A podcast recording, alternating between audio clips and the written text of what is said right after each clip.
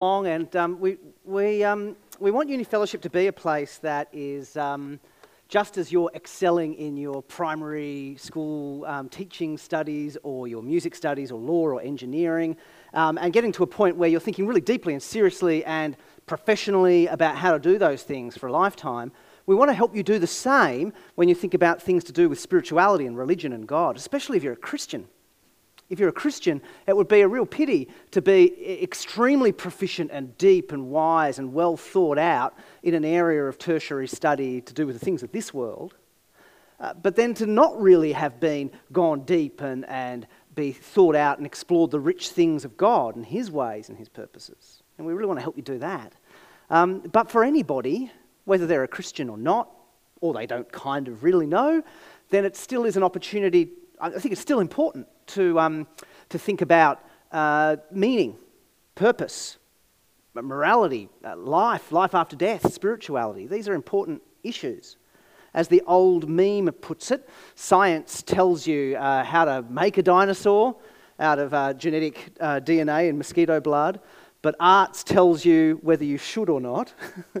um, there, are, there are things that maybe science doesn't tell you, there are things that maybe arts doesn't tell you, we could similarly say religion tells you what the point of view and the dinosaur and everything else is. What's it all about? You know, we, have got to think about these things. And so it's really great to have you here and to be with us making the most of that. Across this whole semester, we're looking at Isaiah, um, this great mountain of a book in the Old Testament part of the Bible, the part of the Bible that Christians share together with Jews um, as scripture. And um, to really make the most of this, um, you know, it would be great to have you come back and join us for more of our events across the semester as we look especially at the first 40 chapters, big section, kind of half of Isaiah. A real way you could make the most of it is come back and join with us week after week at these events. Um, you could also go back to some of the events we have recordings for you might have missed. We put them all on our website, on our podcast, and so you can go back and listen to those you missed. Um, uh, and also, you could actually read the book of Isaiah for yourself, and in fact, that could really be one of the first things to do is um, if you're doing history or something, you'll read primary sources of Tacitus or Pliny or whoever. Um, in the same way, you can read this primary source and actually for yourself read this, um, this holy text and think about it, dwell upon it. You'll get more out of it that way. So I encourage you to, to take advantage of all that kind of stuff. And I guess just at least for tonight, um, listening along with a paper Bible, or you could just Google Isaiah and follow along on your phone um, then, then that'll, that'll help you out tonight. If we haven't met, my name's Mikey. Um, I did study um, arts at UTAS many, many years ago, but now I work as um, a staff member alongside this, this work, the Uni Fellowship of Christians, employed by AFES, that employs evangelists to work with student groups like the Uni Fellowship across Australia. Let's have a look then at Isaiah chapters 24, 25, 26, and 27. We're going to look across a big section um, uh, in the Isaiah 20s. And as a way of getting us into this section, um, let me start like this Christianity, Christian faith and religion, um, is not fully explained or understood if you only think of Christianity as a, a spiritual belief, as salvation for an individual in some kind of one to one way. If you think of Christianity as just a private spiritual personal thing, a spiritual app, um, then you haven't fully grasped Christianity. Christianity is not a personal religion only. There is this communal dimension to Christianity. And it is such a great blessing to be together. Um, Christians want to be together because we see part of the expression of our religion and our spirituality to be in community relationship with God, but relationship with those whom, uh, who are the people of God, who've been saved by God. So there's a social fellowship dimension to Christianity. It's the salvation of the people of God, the family of God. But more than that, Christianity isn't not just a private personal thing, nor just a communal thing in a kind of informal way, that it's like a, a movement or a voluntary society or an organization or a network or something. Um, it is that, but Christianity is more than simply a, a loose network or movement that ultimately Christianity is interested in humanity as a whole, in human society, in human civilization, organization. And so, a metaphor that runs through the Bible that we see in these chapters is the idea of the city.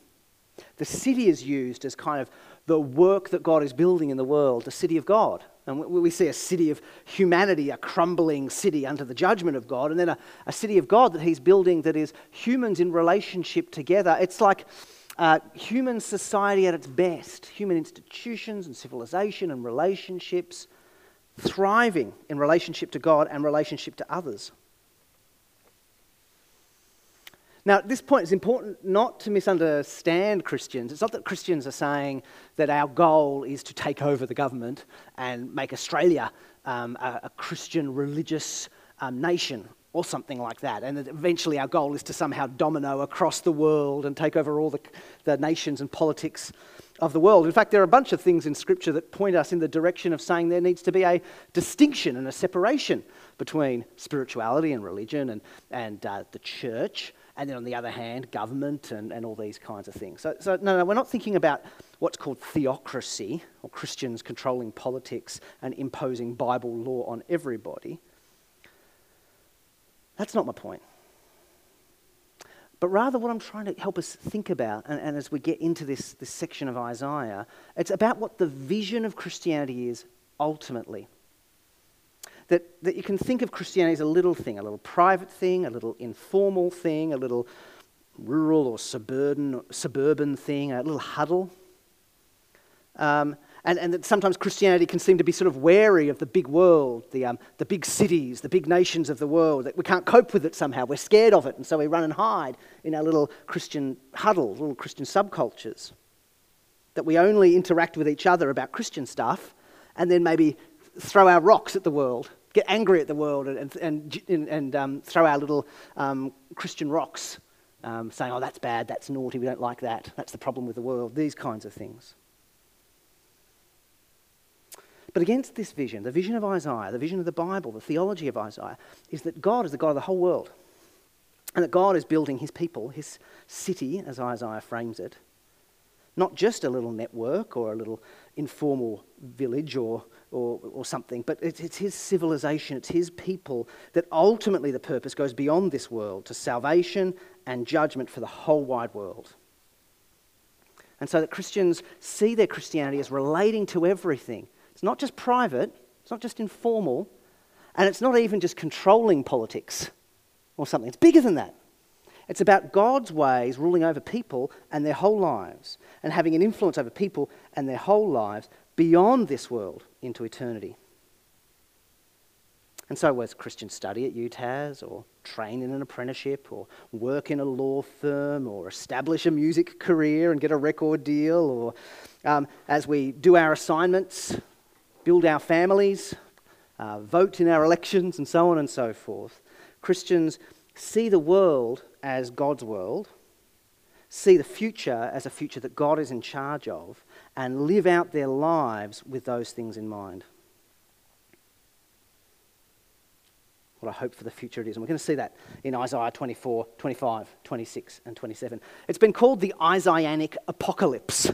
Isaiah's apocalypse, Isaiah's book of Revelation. You might know about the book of Revelation in the New Testament, this huge big book of future prophecies and scary, spooky, enormous, immense cosmic things. Well, here's Isaiah's kind of version of that. In, in fact, some of the, the sentences throughout Isaiah 24, 25, 26, 27 um, actually pick up, uh, get picked up by Jesus' um, famous um, Mount of Olives um, apocalypse and the book of Revelation. They pick up some of the phrases to describe the end of the world, where everything's headed, the big picture that God has for, the pla- for planet Earth. In the structure of Isaiah, We've just had a section from chapter 13 to 23, which is a series of direct words from God to different nations around the nation of Israel, around the Middle East. God speaks to Egypt, and God speaks to Moab, and um, uh, Babylon, and, and, and, and uh, Israel, and Judah. And he does that twice, sort of thing. We get to these two cycles in Isaiah 30 to 13 to 20, and then 20 to 23 that kind of loop around in a this worldly way. You're doing this wrong, you're oppressing people here, you're violent in these ways, you're superstitious and idolatrous. And, and then Isaiah 24 and following is like a third loop, but this time it becomes more symbolic. It no longer names Egypt and Cush and Tyre and Moab and Israel and Jerusalem so much. It zooms back and actually begins to then talk in a more symbolic way of cities the city that is ruined and the city that is strong, the city that will be destroyed and the city that will be saved. This is where Isaiah says, hey, look, yeah, more than just private personal life and more than just things in this world and the politics and the, the dramas and the diplomacy of this world is God's eternal purposes. Where is your life going? What are you working towards ultimately? It's big stuff. And it falls in two rough sections that we'll look at during our time. And as we finish up, they've got a little question SMS thing there, and so there'll be some space for questions, either SMS or just hands up after the, um, the sermon tonight. So the two sections are firstly the ruined city, the city of destruction, and then secondly the strong city, the city of salvation. First, then, the ruined city, the city of destruction. One of the ways to look at this world Hobart, Australia, Indonesia, China, Japan, the United States, Russia, Afghanistan, the United Kingdom, France. One way to look at this world from God's point of view is to look down from God's point of view through God's eyes and understand the guilt, the evil, the corruption of a rebellious world that have turned their back on God and the doom that comes upon this world that has turned its back on God. That is, although there are lots of good things in the world that we can be thankful for and enjoy and delight in, and that's good and right, we mustn't be naive or deliberately um, uh, ignore reality so that we everything is just rosy. Everything's coming up roses, and it's all um, just progress from one triumph to the next. Um, um everything, everyone's basically good. Everyone really means well, um, and I don't know how many of you attempted to see things that way. It's, increasingly hard to do that, I think. There are occasionally seasons in human culture where things seem fairly cool and people begin to be optimistic. Certainly, at the end of the 19th century, in uh, the English speaking world, there was a lot of optimism and hope for the future. Hope for how humans would get better and freer and wiser and more educated and more peaceful and more united. And then we got whacked by two great world wars in the 20th century and those late 19th century optimisms looked increasingly ridiculous. Perhaps in the same way now, we're in a season where it's hard to be super optimistic um, given the things we see in the world. Um, you know, here we are watching the people in Afghanistan, as we talked about, go back into a cycle um, of rule by the Taliban when we thought that had been dealt with by the Americans invading after they'd armed them back in the 1970s during their fight against communism. It, oh, does it ever end? it seems like it just goes round and round. Um, but when we do feel a bit hopeless about the world, we are seeing something true. We are being wise. The overly optimistic person about human nature, about human potential and human civilization, is being naive. That humans are guilty, humans are twisted up. And so the world we live in is an evil world. It's a runaway world running away from God my notes here say as you walk around UTAS, but it's not really happening so much, is it? You're just zooming in. But uh, let's just say you walked around UTAS. Um, along with the coyotes and the tumbleweeds rolling by.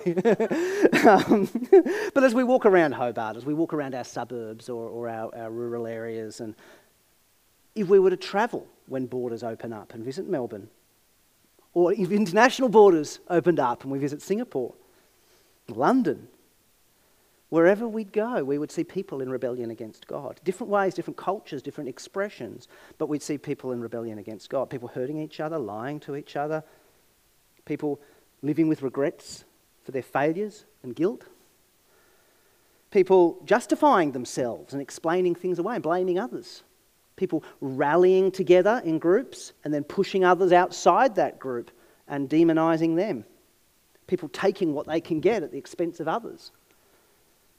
Now, again, there are, it's not only that. There's lots of good in the world too, but we would see this, and what we're talking about here is the dark side. And as the Bible speaks about the world, it speaks of the world God made, the precious world, the good world, the good creation, but also a guilty world that God calls to account. And we're in it. We're in this rebellious world. God calls you and I to account for our rejection of Him, for our lives of folly, meanness, selfishness, evil. So let's have a look at this at the start of Isaiah 24 there.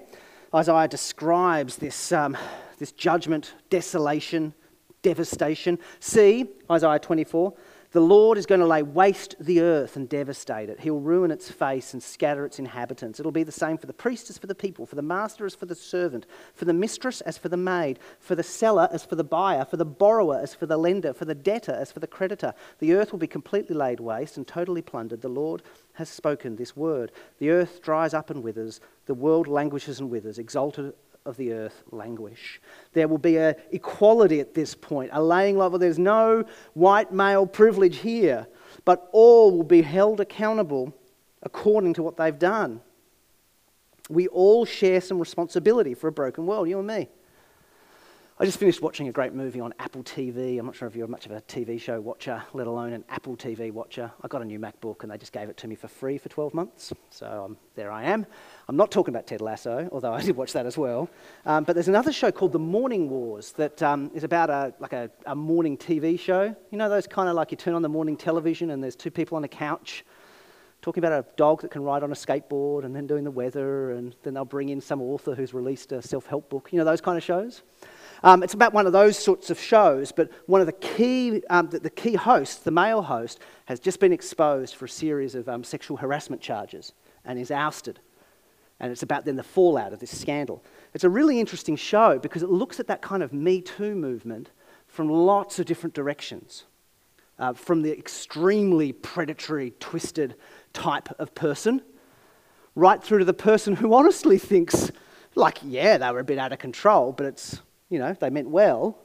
Um, and, it, and it exposes how, in many different ways, a whole uh, organization can share in guilt in a whole range of different ways. It's a really interesting study of, of the different ways we can play a part in a problem, from really bad ways to innocent but still kind of complicit.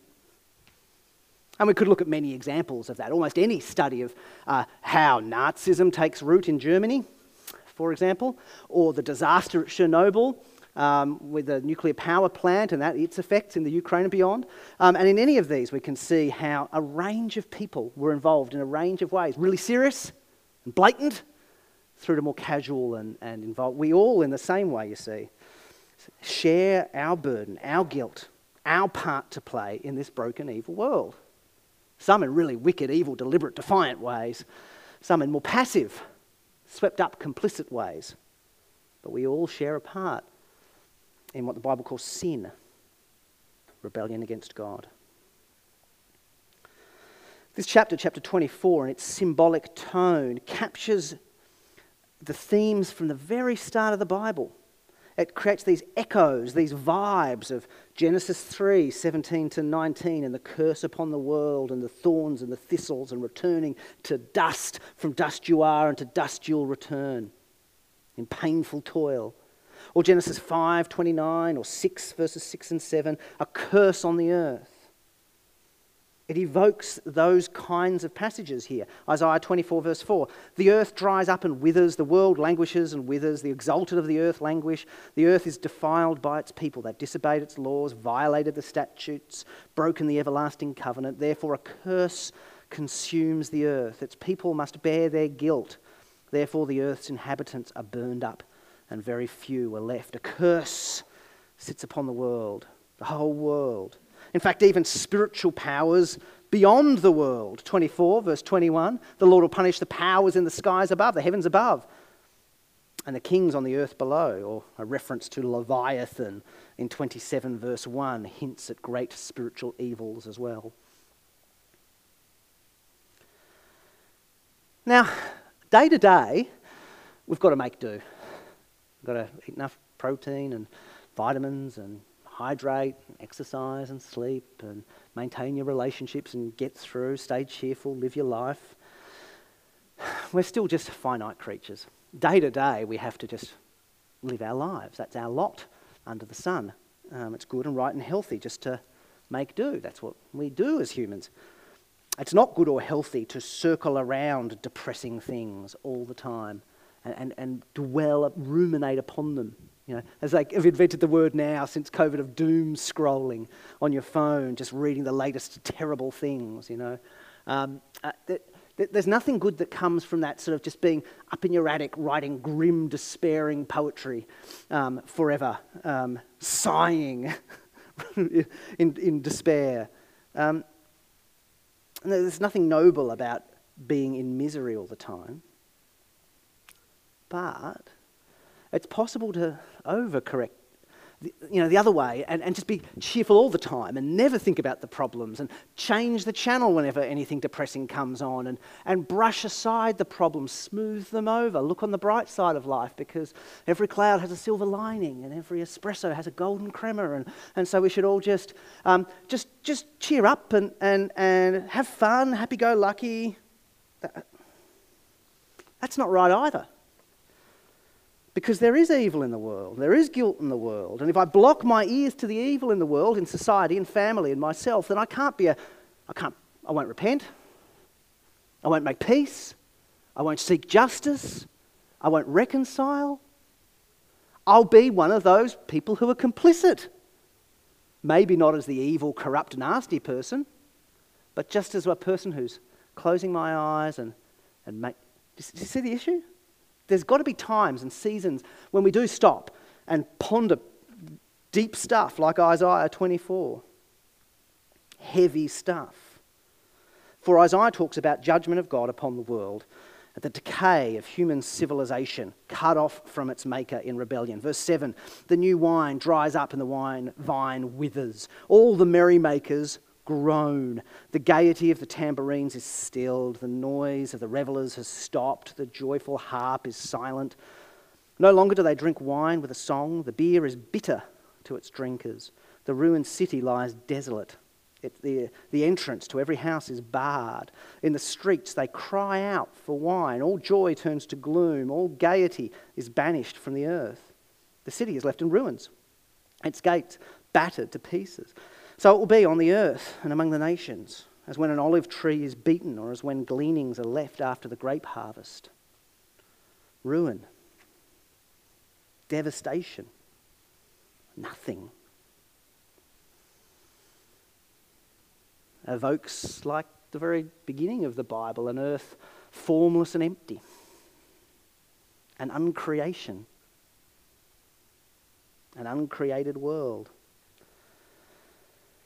It's one of the ways the Bible talks about the judgment of God. Can, the Bible can use judicial language, curse language, as we've already seen. It can use um, uh, uh, sort of metaphors of, of military invasion or disease or anger.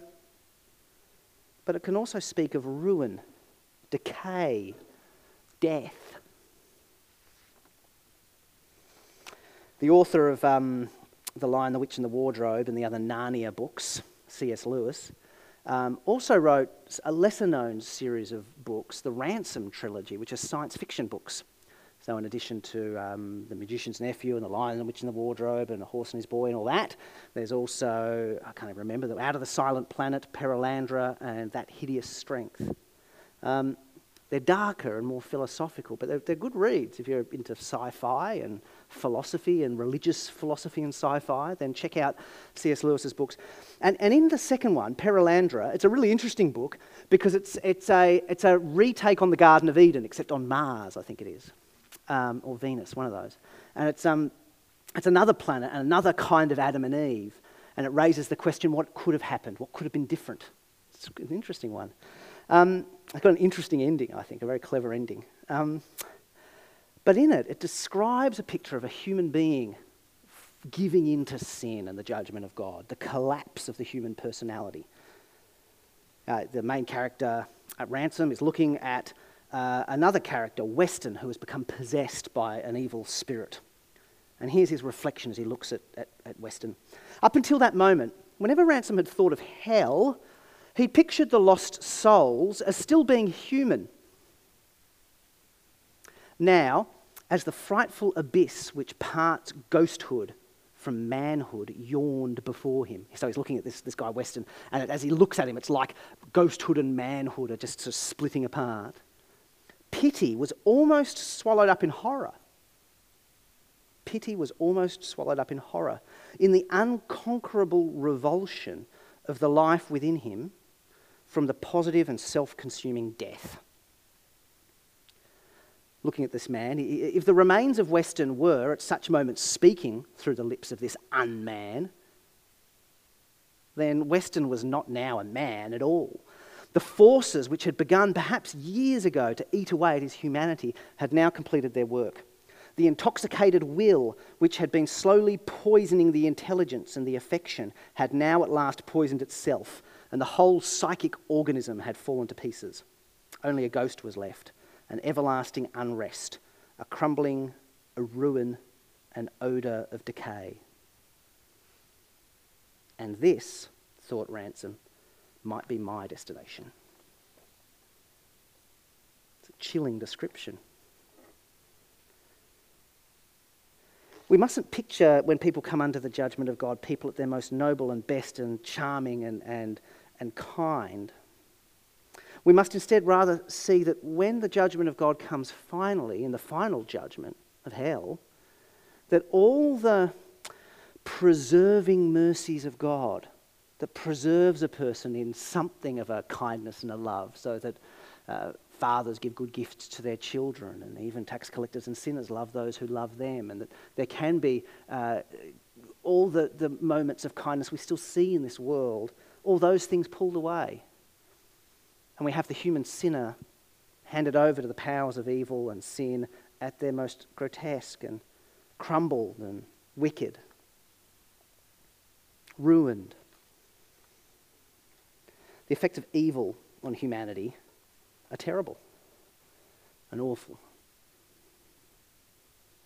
Now, on the one hand, it's right to grieve and mourn. And we see that here in Isaiah a grieving and a mourning. Verse 16. From the ends of the earth we hear singing, Glory to the righteous one. But I said, I waste away, I waste away, woe to me. The treacherous betray, the treacherous betray. Terror and pit snare await you, O people of the earth. Jesus himself mourned over Jerusalem, longing to gather it if it were willing. There is a tragedy and a sadness and a waste and a loss in people persisting in sin and coming under the judgment of God. It's awful. It's a horrible thing to ponder. Uh, the judgment of God and eternal judgment. And yet, on the other hand, at the same time throughout the Bible, even in Jesus' teaching, while we both speak of, of, of mourning at the judgment of God and of death, also the Bible says God is good, God is right, God is just, God is fair, and He's right to bring judgment. And when He finally comes to judge the world, He will be seen to be right. And so we even have this description here of praising God for his justice. 24, verse 14. They raise their voices, they shout for joy. From the west they acclaim the Lord's majesty. Therefore, in the east, give glory to the Lord. Exalt the name of the Lord, the God of Israel. In the islands of the sea, from the ends of the earth, we hear singing, Glory to the righteous one.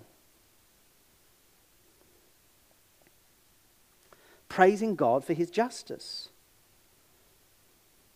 That it's, it's saying it is right for evil to have an end. It's right for the oppressor to be brought low. It's right for all the unresolved court cases and, and unknown soldiers and unmourned victims and um, unexposed corruptions to finally be brought to light and brought under judgment. It's easiest when you think about it that way. That it's a good thing for justice to finally come. And God can do it without it giving way to human revenge and rage, where human revolutions, the, uh, uh, the people rise up and oppose the oppressor and then become the oppressors, don't they? That's the problem with human revolutions. Um, whereas God can actually put an end once for all. And that's something to rejoice in. Even if it can be hard emotionally. When, you know, when I think of those close to me being outside of Christ in His mercy, it's, it's, it's hard to make sense. I, there's a point where I let go and trust God with those things and go, God, you know what's right. And one day, when all things are made clear, I'll see it too. One writer on Isaiah, Alec Motyer, says these verses, Isaiah 24, have an almost eerie quality, as if we could see the few survivors picking their way through the ruins, singing to the righteous one as they go.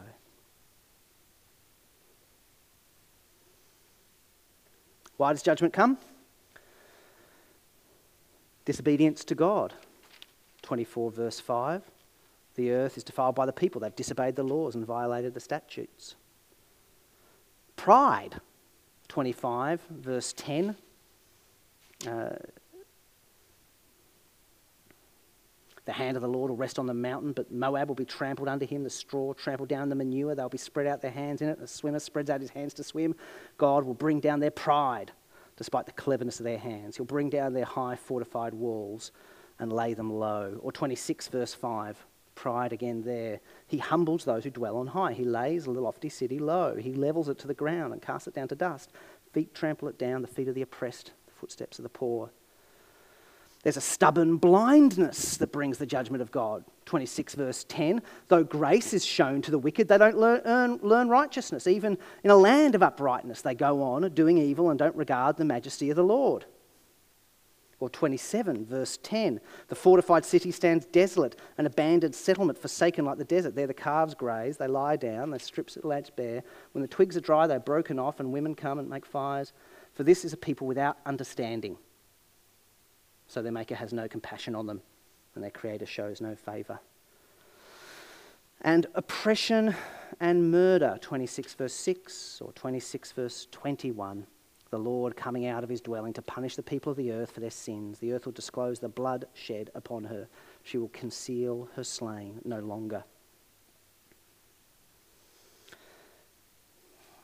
For all our good things, all our contributions to love and genius and beauty and mercy and, and wisdom. Human life and human strength and human wisdom and human culture and human society and human civilization is, is channeled in a, in, a, in a canal, in a stream of rebellion against our Maker. Everything we do, even the good things, are swept in that direction of still being rebellious to our Maker. And so we build a whole culture, a whole existence that is guilty and futile ultimately. The world city, human civilization without God, not paying attention to his glory and his majesty is ultimately ruined. And so, this first section of the sermon, of this part of Isaiah, asks us then is that where my whole life is invested? Is that where I put down my roots? Is that where I'm earning my degrees and building my houses and setting my hope? Is that what I really love? And care about? Am I a citizen of the city of this world, city of sin, the ruined city? My career, my friendships, my energy, and my loves, this world. It's a shocking warning.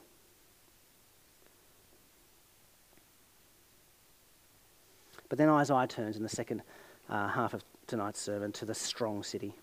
An invitation for hope an invitation for good things, for salvation. Even in that really dark chapter 24, there are these little glimmers of hope, barely noticeable, they're so small. But in 24, verse 6, there is a very few who are left at the very end of 24, verse 6. 24, verse 13, there is an olive tree beaten, and some gleanings are left few gleanings of grapes, a few olives fallen to the ground. Verse 23 There will be still people in Zion and Jerusalem, and their elders gloriously with the Lord. The Lord rules and reigns in judgment, but preserves a remnant even from a wicked world. We get shown this amazing banquet that God has set for those who come and trust in Him. 25, verse 6. On the mountain, the Lord Almighty, He'll prepare a feast of rich foods for all peoples. All peoples, see that? All peoples. A banquet of aged wine, the best meats and the finest wines. Fellowship with God, relationship with God. Feasting and delighting with God, celebrating with God, food and pleasure and joy and delight. Verse 7 On this mountain he will destroy the shroud that enfolds all people, the sheet that covers all nations. He'll swallow up death forever. The sovereign Lord will wipe away the tears from all faces. He'll remove the disgrace of, of his people from all the earth. The Lord has spoken. Again in 26:19 we read that the dead will live. 26:19 their bodies will rise. You who dwell in the dust, wake up and shout for joy. Your dew is like the dew of the morning. The earth will give birth to her dead. Now that's some of the most explicit parts of the Old Testament talking about the resurrection hope, along with Ezekiel uh, 37, is it? Daniel 12. Here we get these wonderful prophecies, explicit prophecies of life after death, new life. The hope of God is freedom from evil, oppression, war, death, the devil, and the possibility to live afresh a new life, a resurrection life that will last forever in joy and goodness and godliness and peace. This is the invitation. Come to this feast. Share in this new life, this forever life. If you would just trust in the Lord. In that day, verse 9 of chapter 25, 25 9, in that day they'll say, Surely this is our God. We trusted in him and he saved us. This is the Lord. We trusted in him. Let us rejoice and be glad in his salvation.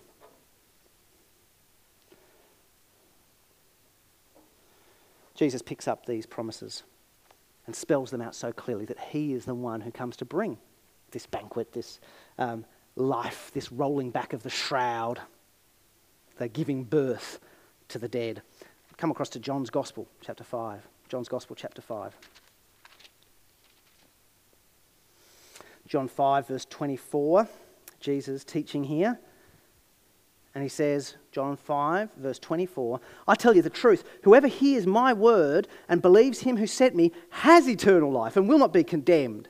He's crossed over from death to life. Isn't that cool? So he says, as soon as you believe in Jesus, you've already begun eternal life. I can't wait to go to heaven. Well, you're already there if you trusted in Jesus. Eternal life has begun. You're just living out this period, which is rough, but then it continues on for all eternity. So that death is just, what does the New Testament call it?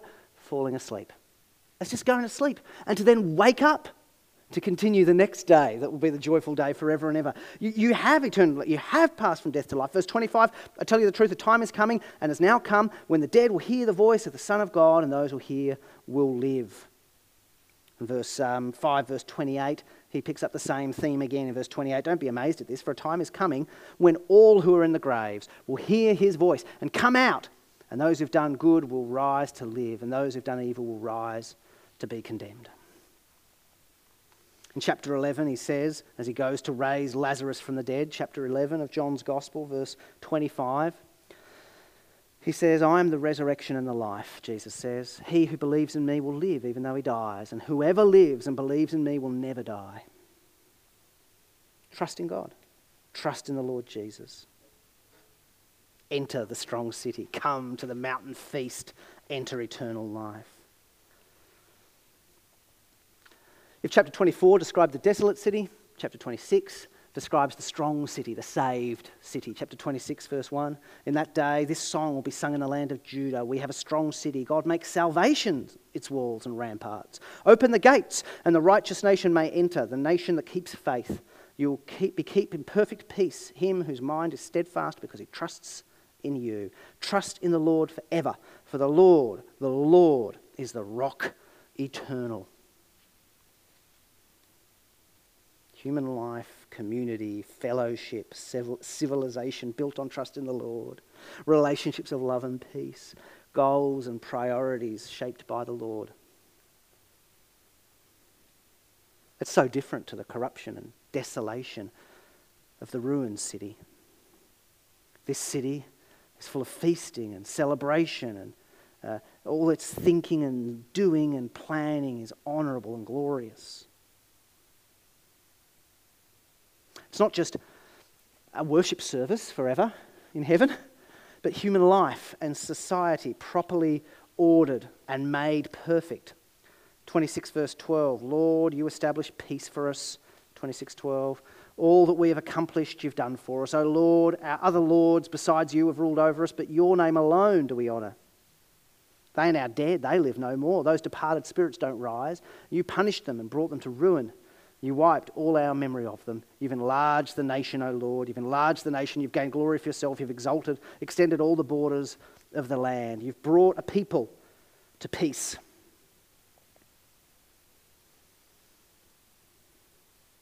Throughout chapter 26, he flits between what will happen and the current experience of people waiting for it to happen.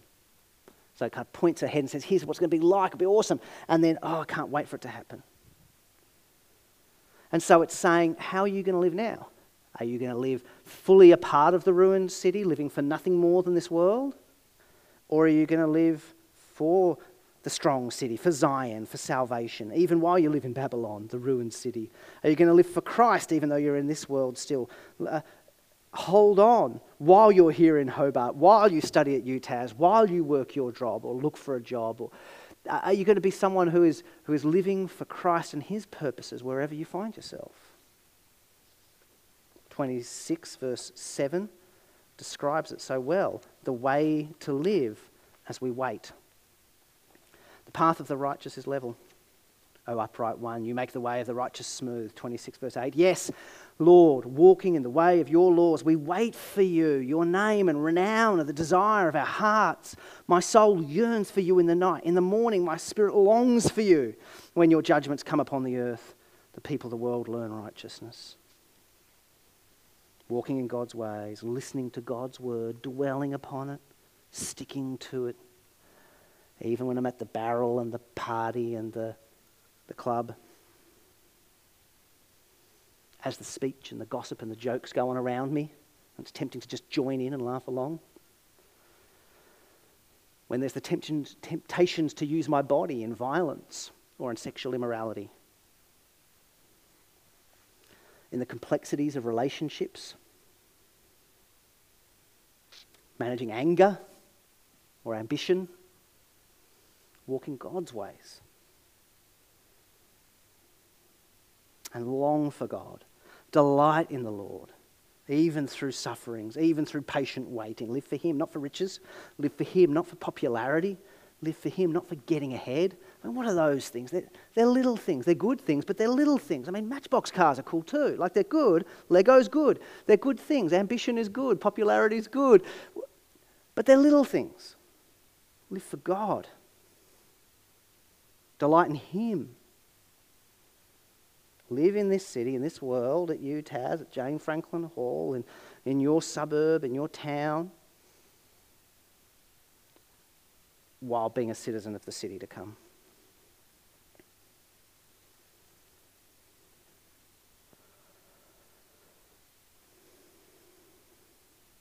Now, it's easy to say all that stuff, and Christian preachers say all that stuff, and Christians get used to hearing that and nodding our heads at it. But you know whether that's you or not, don't you? You, you know whether really when you leave church or uni fellowship events or uh, Bible study group and family devotions, you know whether you're really good with God and trusting in Him and living for Him, or whether you're just kind of stuck in the Christian groove but you're living a double life. And in the end, it's not between you and me, it's between you and God, isn't it? Are you trusting in Him? Are you at peace with Him? He knows. You know.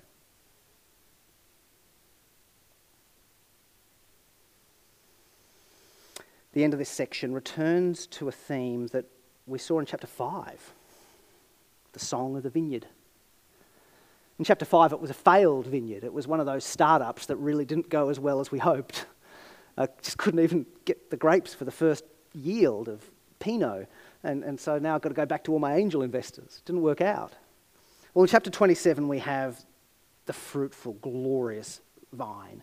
Chapter 27, verse 2. In that day, sing about a fruitful vineyard. I, the Lord, watch over it. I water it continually, guard it day and night, so that no one may harm it. I'm not angry. If only there were briars and thorns confronting me, I'd march out against them in battle and I'd set them all on fire. Or else let them come to me for refuge and let them make peace with me. Yes, let them make peace with me. He's even turning the briars into more vines to bear more grapes. a of, place of shelter and refuge for the whole world. Come, refuge, make peace with me. In those days, verse 6, in the days to come, Judah will take root, Israel will bud and blossom and fill all the world with fruit. 27, verse 12. In that day, the Lord will thresh the flowing Euphrates, the Wadi of Egypt, and you, O Israelites, will be gathered up one by one. And in that day, a great trumpet will sound, and those who are perishing in Assyria and those who are exiled in Egypt will come and worship the Lord in the holy mountain in Jerusalem. This theme through Isaiah of a universal salvation, a blessing for the whole world. And this picture that as God gathers his Jewish people from the world, who have failed and fallen and become like the nations, as he pulls them back, he pulls with them people from the nations themselves and saves all the earth, saves you and me, saves the peoples of the world. So Isaiah pictures how God's grace and mercy is so grand it includes others, and so sweeps up, up, us up in that vision of the world that as I live my life, do my studies, get my job, have a family, manage my bank account, cope through sickness and suffering and difficulty and upheaval, I'm looking not only for continuing as a Christian, but inviting others to trust in the Lord as well. Am I looking? Are you looking? Not only to continue as a Christian, but to pray that God will give you the opportunity to invite others also to share in what you have that might start with you actually being public as a Christian. Some of you, everyone knows you're a Christian. Everyone knows all too well that you're a Christian. You really go on about it. Good, good for you. Others of you, people don't know. It'd be quite a scary thing to kind of uh, be public as a Christian. It might be that is the first step. Uh, for others of you, it might actually just be knowing anybody who's not a Christian. and it might actually be reaching beyond the boundaries of Christian social groups and friendship groups and a Christian youth group and school to instead go, well, how, how could I actually live my life in this world connected with and interested in people beyond those who already know the Lord Jesus?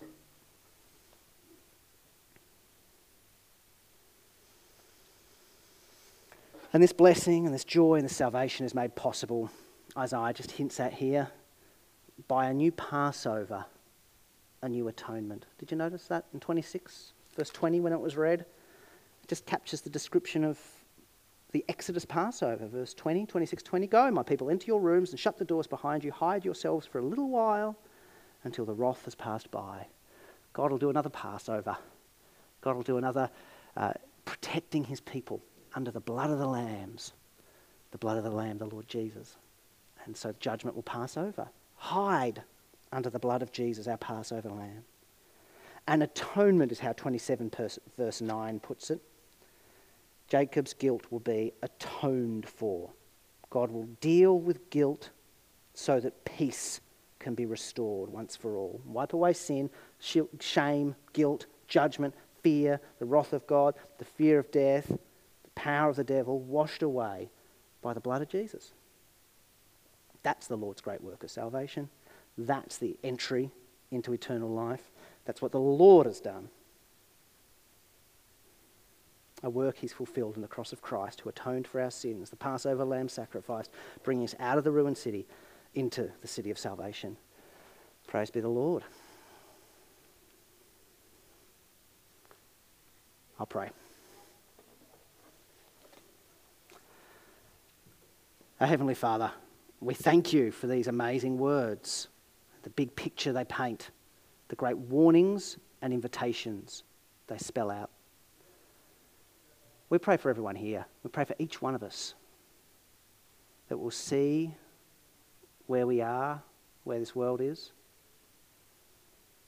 and that we'll come to you, to you as you've come to us in the Lord Jesus for forgiveness for peace, for eternal life. Please, we ask, help us live as members of your city and share that wonderful news to others, please. We rejoice in you. Amen.